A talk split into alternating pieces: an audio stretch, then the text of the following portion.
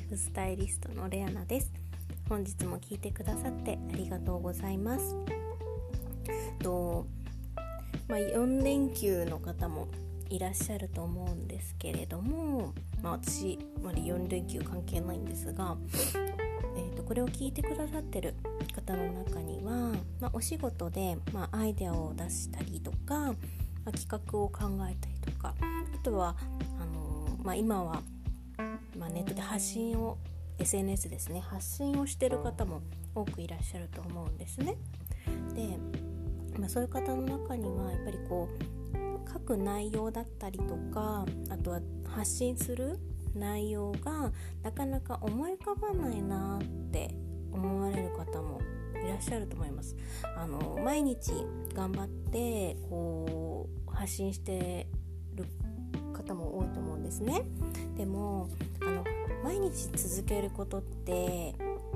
何気に大変だったりするんですよね。傍から見てると結構あの読んでる方とか聞いてる方とか見てる方は、まあ、毎日更新してるのあまり、まあ、普通にこう見れるんですけど発信する側は結構こうアイデアを絞り出したりとかする方が結構多いんじゃないかなと思います。意外とやってみると私も最初の頃習慣になるまでは結構こうアイデアとかこう伝えたいことはあるんだけど何を伝えようか考えてて、えーと、結局内容がまとまらなくてっていうことも結構あったんですね。でまあネタは本当に探せばいっぱいあるんですけどその時に何を思ってるかなとかあのそのネタをどう伝えようかなって考えると結構行き詰まったりするんですよね。で私が結構今もそうなんですけどやってることがですね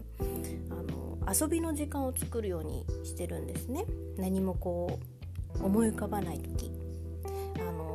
こう発信するのもそうですしお仕事の企画とかお仕事をやる上で何もこう思い浮かばない時とかもこの遊びの時間っていうのをあの作ると結構ですねアイデアが浮かんだりとか発信したい内容をまとめたりすることができるようになります。で遊びの時間っていうのもいろいろあるんですけれども、えーと、一番おすすめはあの体を動かすことなんですね。で特に歩くっていうのはとてもいいんですよね。で歩くのなぜがいいかというと歩くことにまず集中するっていうところもあるんですけれどもあの体を動かすことで頭がすごい切り替わるんですね。今までこう集中して考えてたことをこう解放することによってまあ余白空白ができるのでそこにいろんなこうインスピレーションとかがこうこう入ってくるようになります。で、まあ、30分とか1時間とか軽いウォーキングするだけでも結構頭の中が切り替わるのでおすすめです。歩く。例えば何か行き詰まった時には歩くっていうのがおすすめです。で、まあ、こういう雨の日とかっていうのはなかなか歩くことができなかったりすると思うんですね。でそういう時はあのあえてこう全く関係のないことをする好きなことをする。例えばうん好きな漫画があれば漫画を読むとか。あのよくテストの勉テスト勉強をしている時に急に片付けをしたくなったりとか急になぜかこう漫画を読み出したりしたことがある方も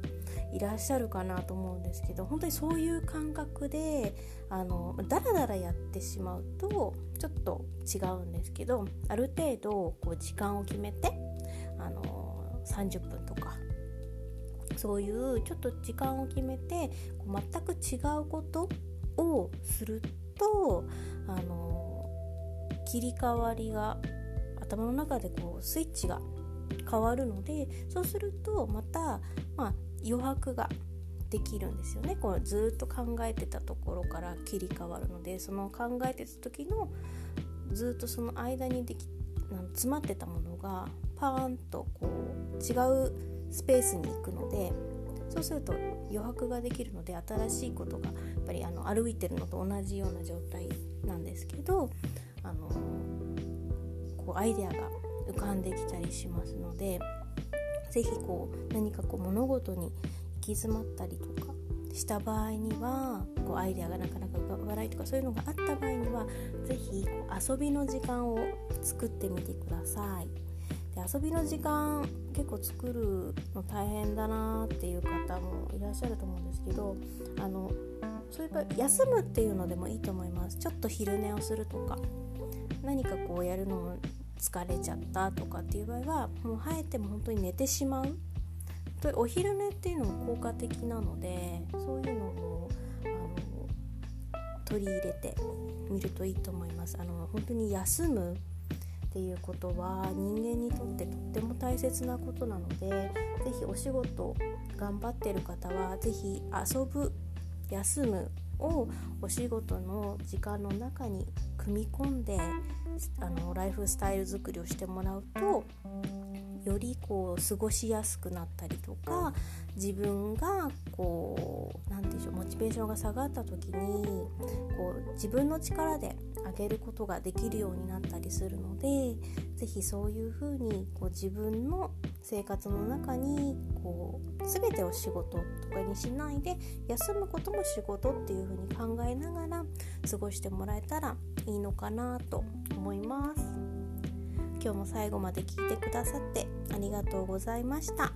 それではまた明日ライフスタイリストレアナでした。